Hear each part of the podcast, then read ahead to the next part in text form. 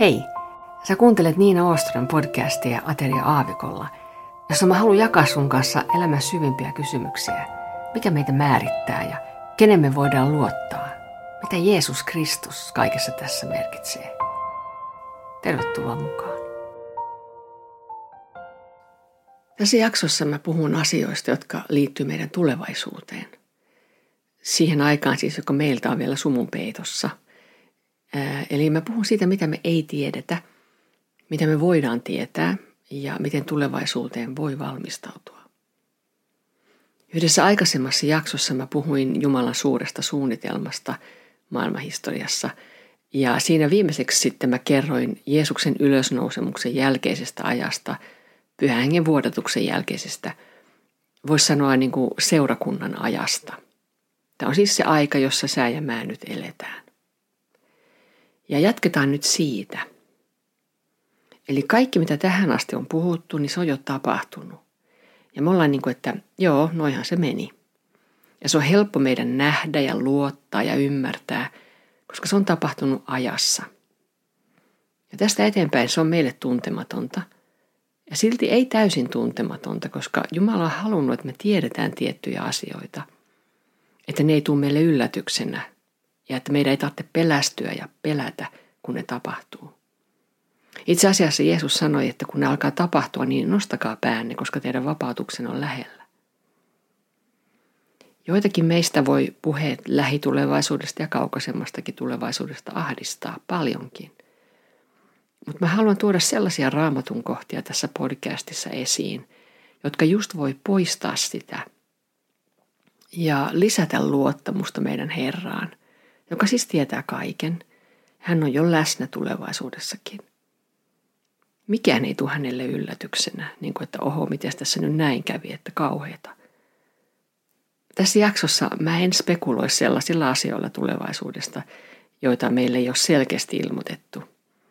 Ja se ei tarkoita sitä, etteikö mulla ehkä olisi niistä mielipidettä, mutta, mutta niin on monella muullakin. Ja ne kaikki mielipiteet ei ole ihan yhteneväisiä. Tärkeää on, että, että meillä on ymmärrys niistä asioista, jotka me voidaan varmasti tietää. Ja kun mä sanon, että me voidaan varmasti tietää, niin mä tarkoitan, että, että raamattu kertoo sen selkeästi. Silloin se on varmaa. Sen varaan mä laitan elämäni. Jeesus puhui tällä maan päällä ollessaan useampaan otteeseen siitä, mitä tulisi tapahtumaan myöhemmin. Mä luen tähän nyt yhden niistä kohdista. Tämä on Matteuksen evankeliumista, mutta nämä asiat löytyy myös Markuksesta ja Luukkaasta. Kolmessa kohdassa mä hyppään tekstiä eteenpäin ja mä sanon sen sitten siinä kohdassa. Mikä on sinun tulemisesi ja tämän aikakauden päättymisen merkki? Jeesus vastasi heille, varokaa, ettei kukaan eksytä teitä. Sillä monet tulevat minun nimessäni ja sanovat, minä olen Kristus, ja he eksyttävät monia – te saatte kuulla sodan ääniä ja sanomia sodista, mutta älkää pelästykö. Näin täytyy tapahtua, mutta se ei vielä ole loppu. Kansa nousee kansaa vastaan ja valtakunta valtakuntaa vastaan, ja monin paikoin tulee nälänhätää ja maanjäristyksiä. Mutta kaikki tämä on vasta synnytystuskien alkua. Silloin te joudutte ahdistukseen. Monia teistä tapetaan, ja kaikki kansat vihaavat teitä minun nimeni tähden. Silloin monet luopuvat, ilmiantavat toisensa ja vihaavat toinen toistaan. Monta väärää profeettaa nousee ja he eksyttävät monia. Ja koska laittomuus lisääntyy, kylmenee monien rakkaus. Mutta joka kestää loppuun asti, pelastuu. Tämä valtakunnan evankeliumi julistetaan koko maailmassa todistukseksi kaikille kansoille ja sitten tulee loppu. Kun siis näette hävityksen kauhistuksen, josta profeetta Daniel on puhunut, seisovan pyhässä paikassa, lukija huomatkoon tämän. Silloin ne, jotka ovat Juudeassa, paetkoot vuorille. Joka on katolla, älköön astuko alas noutamaan mitään sisältä talostaan, ja joka on pellolla, älköön palatko noutamaan viittaansa. Ja nyt hyppään vähän yli tässä ja nyt mä jatkan. Ellei niitä päiviä lyhennettäisi, yksikään ihminen ei pelastuisi mutta valittujen tähden ne päivät lyhennetään. Jos joku silloin sanoo teille, katso täällä on Kristus tai tuolla, älkää uskoko. Sillä vääriä Kristuksia ja vääriä profeettoja nousee, ja he tekevät suuria tunnustekoja ja ihmeitä, niin, että he eksyttävät, jos mahdollista, valitutkin. Tämän minä olen teille ennalta ilmoittanut. Jos siis teille sanotaan, katso hän on autiomaassa, älkää menkö sinne, tai jos sanotaan, hän on kammioissa, älkää uskoko sitä. Sillä niin kuin salama leimahtaa idässä ja näkyy länteen asti, niin on oleva ihmisen pojan tulemus. Ja taas mä hyppään vähän yli ja nyt mä jatkan. Mutta sitä päivää tai hetkeä ei tiedä kukaan. Eivät taivaan enkelit eikä poika, vaan isä yksin. Ja taas mä hyppään vähän yli ja nyt mä jatkan. Valvokaa siis, sillä ette tiedä, minä päivänä teidän Herranne tulee.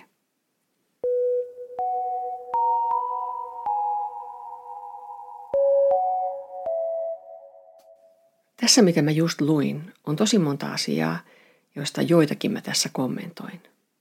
Sä ehkä huomasit, että tuossa tekstissä mainittiin profeetta Daniel ja mitä hän oli ennustanut ja profetoinut. On muitakin profeettoja, jotka on sitä Jumalan hengen vaikutuksesta tehneet, siis ennustaneet ja profetoineet. Se pointti, mitä mä tässä ajan takaa on, että jo vanhan testamentin puolella Jumala rupesi valmistamaan omiansa siihen, mitä tulee. Eli nämä asiat on hänellä ollut mielessä jo ammoisista ajoista. Ja kun Jumala jotain suunnittelee ja sanoo, niin sitten se on niin ja piste. Ja tämänkin pitäisi vakuuttaa meille ja, ja meidän pelokkaalle ja epävarmalle sydämelle, että ei oikeasti ole mitään hätää. Jumalan tahdossa ihminen on parhaimmassa turvassa. Matteuksen evankeliumi 24 Jeesus sanoi, että taivas ja maa katoavat, mutta minun sanani eivät koskaan katoa. Se on paljon sanottu, mutta hänellä on siihen kanttia. Tällainen on meidän Herra. Kun mä olin nuoria uusi uskova, niin oli paljon tällaisia Jeesus tulee, oletko valmis? Pieniä julisteita kiinnitetty teidän ja katujen varsille lyhtypylväisiin. Se, mitä niissä lukee, on totta. Se on niin totta. Ja samalla mä muistan itsekin siis uskovaisena, että ne vähän pelotti. Ja ihan varmasti mä en ollut ainoa, joita ne pelotti.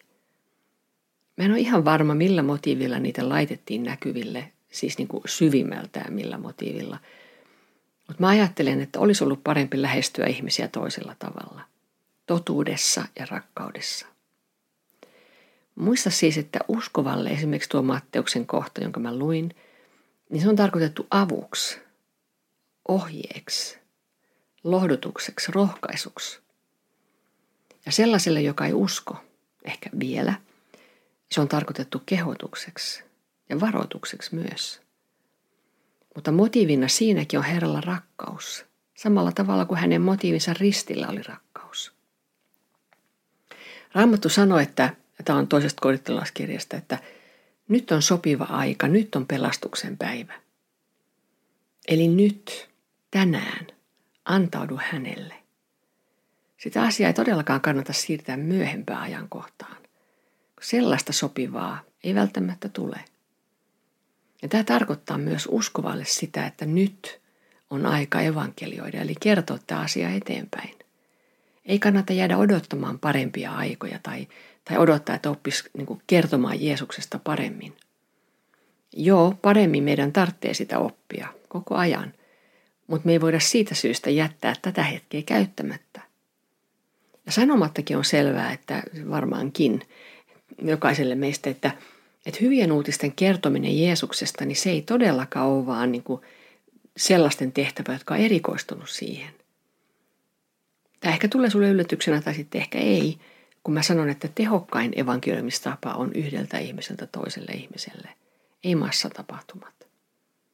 Mietin nyt vaikka sitä tehokkuutta, jolla Jeesus julisti ja laittoi sanoman menemään eteenpäin. Hän tiesi, että yhden ihmisen kohtaaminen on tärkeää. Niinhän jokainen meistä haluaa tulla kohdatuksi. Just minuna, eikä numerona tai niin kuin kohtana asialistassa. Toinen asia, joka selkeästi tulee esiin tuossa Matteuksen kohdassa, on se, että Jeesus varoittaa meitä siitä, että meitä koitetaan eksyttää. Ja että ne eksytykset on voimakkaita ja näyttäviä. Muualla Uudessa testamentissa, tässä nyt esimerkiksi ajatus toisesta, toisesta tessalonikalaiskirjasta – niin puhutaan siitä, että jos meillä ei ole rakkautta totuuteen, niin me ollaan eksytettävissä. Mutta jos me ollaan rakastuneita totuuteen, eli loppupeleissä Jeesukseen, joka on totuus, niin me ollaan, niin me ollaan niin, kuin niin paljon sitoutuneita siihen, että me etsitään sitä ja pysytään siinä, maksoi mitä maksoi. Että olisi sitten epämukavaa meille itselle tai muille. Tai, tai ei. Eksytys voi tulla myös ihan toisenlaisessa muodossa kuin me odotettaisiin. Se voi olla traditioihin ja kaavoihin sidottua, tai se voi olla hyvin niin kuin moderni ajan hengessä, niin kuin semmoista modernia ajan hengessä olemista. Varsinkin niin, että ei tunnusteta raamattua Jumalan sanaksi, vaan tavalla tai toisella tehdään ihmisestä auktoriteetti. Rakkaus totuuteen on semmoinen asia, että sitä kannattaa pyytää Herralta. Meillä kun sitä ei lähtökohtaisesti ole itsellä. Pyytää, että mä etsisin totuutta ja sitten kun mä sen löydän, että mä suostuisin siihen. Yksi pointti, mikä tässä yhteydessä on myös hyvä muistaa, on, että ihmeitä, siis ihan oikeita ja erilaisia merkkejä tapahtuu myös muun hengen kuin pyhähengen vaikutuksesta.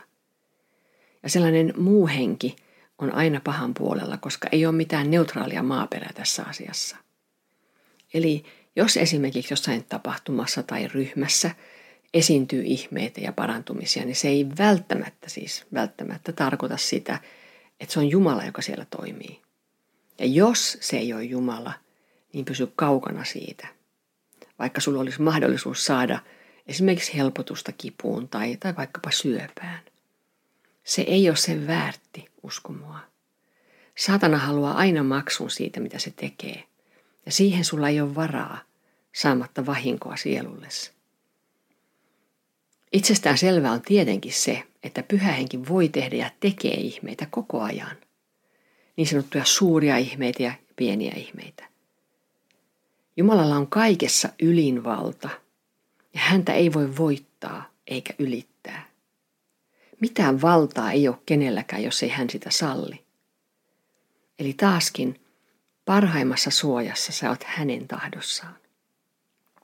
Ja sitten mä haluan myös muistuttaa siitä, mitä lukee kanssa tässä Matteuksen 24 kohdassa, mitä nyt on niin paljon siterattu.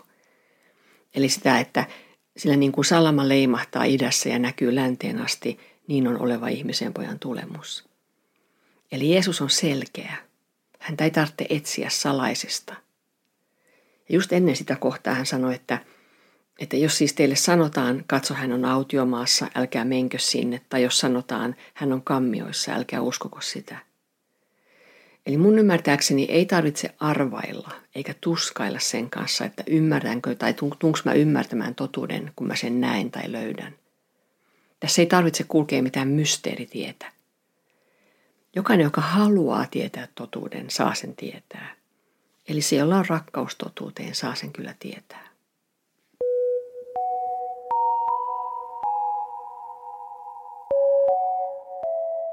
Sitä päivää ja hetkeä ei tiedä kukaan. Isä yksin. Tässä on taas otteita siitä Matteuksen 24 kohdasta. Tämä on tosi tärkeä juttu pitää mielessä ja silti se on kristittyjenkin keskuudessa niin kuin jotenkin unohdettu monta kertaa. Säkin oot varmasti kuullut ennustuksista, joissa on annettu tarkka ajankohta siitä, milloin Herra tulee takaisin. Ja niin kiehtovaa kuin se olisikin tietää, niin käännä selkäs heti sellaisille. Sellainen ennustaminen on Jumalan sanan vastaista. Ne, jotka sellaista on harjoittaneet, niin ne on esimerkiksi just pelottelulla halunneet kontrolloida ihmisiä. Jumalan henki ei käytä pelkoa, kun hän puhuu meille. Hän varmasti kyllä käyttää varoitusta, kehotusta, Jumalan mielenmukaista murhetta, joka saa aikaan parannuksen tekoa, mutta ei pelottelua. Jumalan pyhä henki haluaa rohkaista, auttaa, viedä meitä eteenpäin. Raamattu sanoo, että täydellinen rakkaus karkottaa pelon. Pelkoa ei rakkaudessa ole. Ja kun sitten puhutaan Jumalan pelosta, niin siinä tarkoitetaan toisenlaista asiaa. Se on niin kuin hänen kunnioittamista. Voisi sanoa suostumista ja alistumista hänen tahtoonsa. Että pitää hänet korkeimmalla paikalla elämässään. Eli nyt näinäkin aikoina, kun on ollut kaikenlaisia maailmanlaajuisia kriisejä ja pahan vaikutusta, jotka kyllä on hyvinkin todellisia, niin kristityn kuuluu olla niistä tietoisia, mutta ei fokusoida niihin.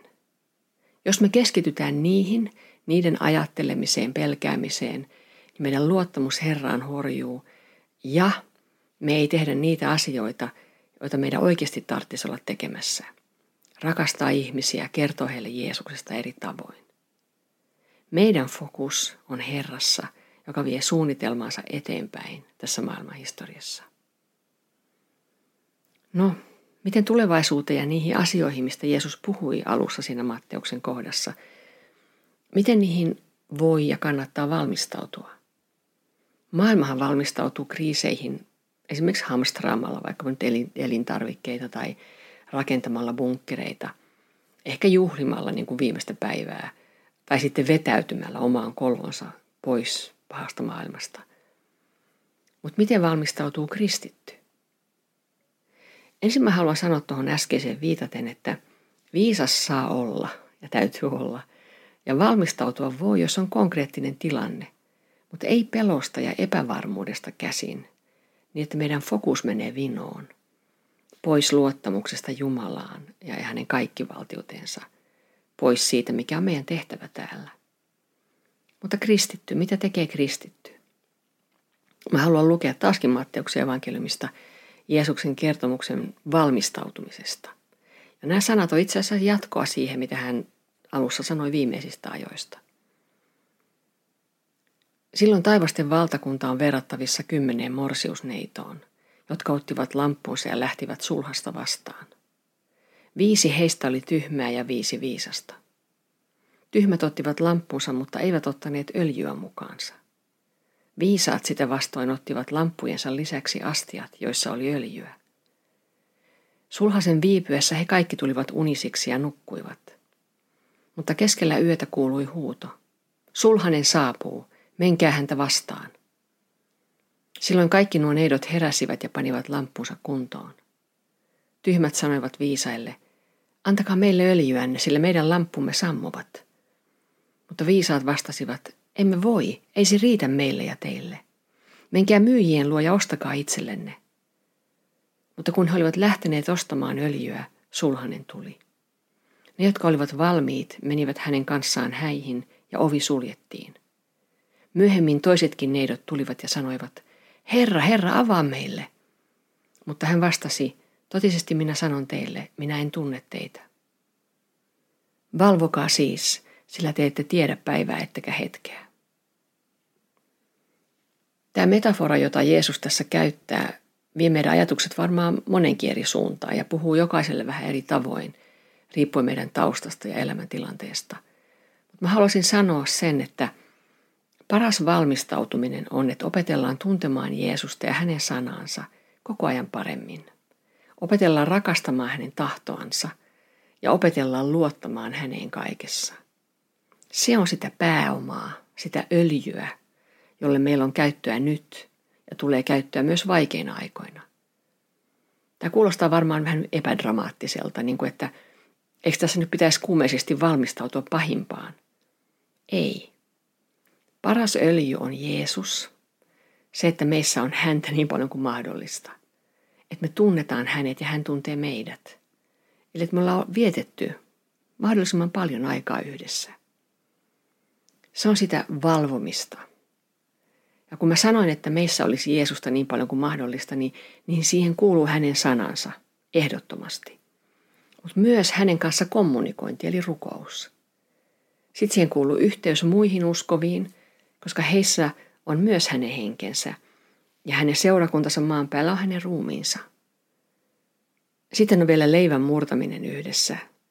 Ja siinä hänen ruumiinsa, eli siis seurakunta, yhdessä murtaa leivän ja juo viinin – jotka on hänen ruumiinsa ja verensä. Nämä neljä asiaa, josta on ollut juttua yhdessä podcastissa aikaisemminkin, niin ne löytyy siis apostolien tekojen toisesta luvusta. Eli summaten voisi vielä sanoa Matteuksen tekstillä, että etsikää ennen kaikkea Jumalan valtakuntaa ja hänen vanhuskauttaan, niin teille annetaan lisäksi myös kaikki tämä.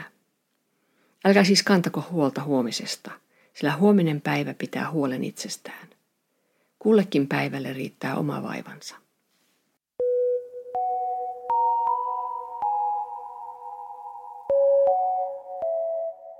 Jotain vielä tästä valmistautumisesta voi oppia siitä, miten Jeesus reagoi, kun Johannes Kastia lähetti vankilasta käsin kysymään Jeesukselta, että onko hän nyt varmasti se, ketä odotettiin.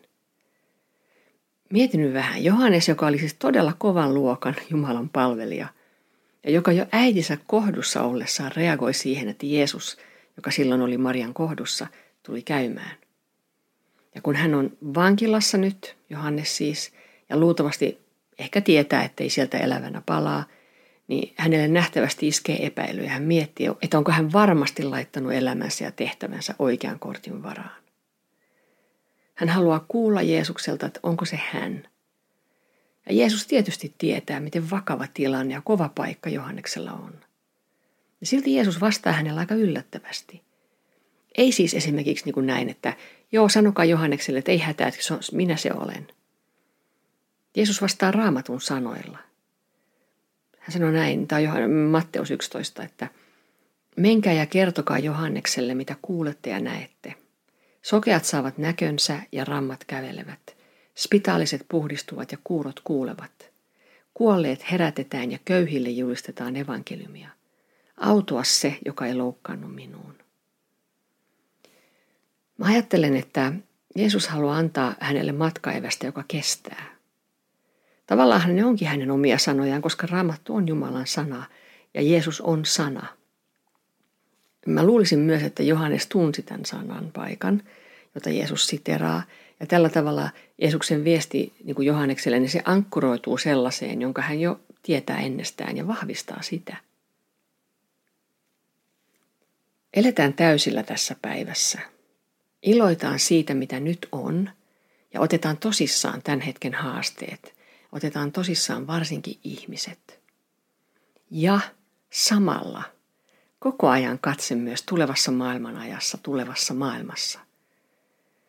Nämä on taas näitä näennäisiä vastakohtia keskenään ja, ja meidän ymmärrys ehkä sanoo, että yleensä niin kuin, vain jompaa kumpaa voi tehdä kerrallaan.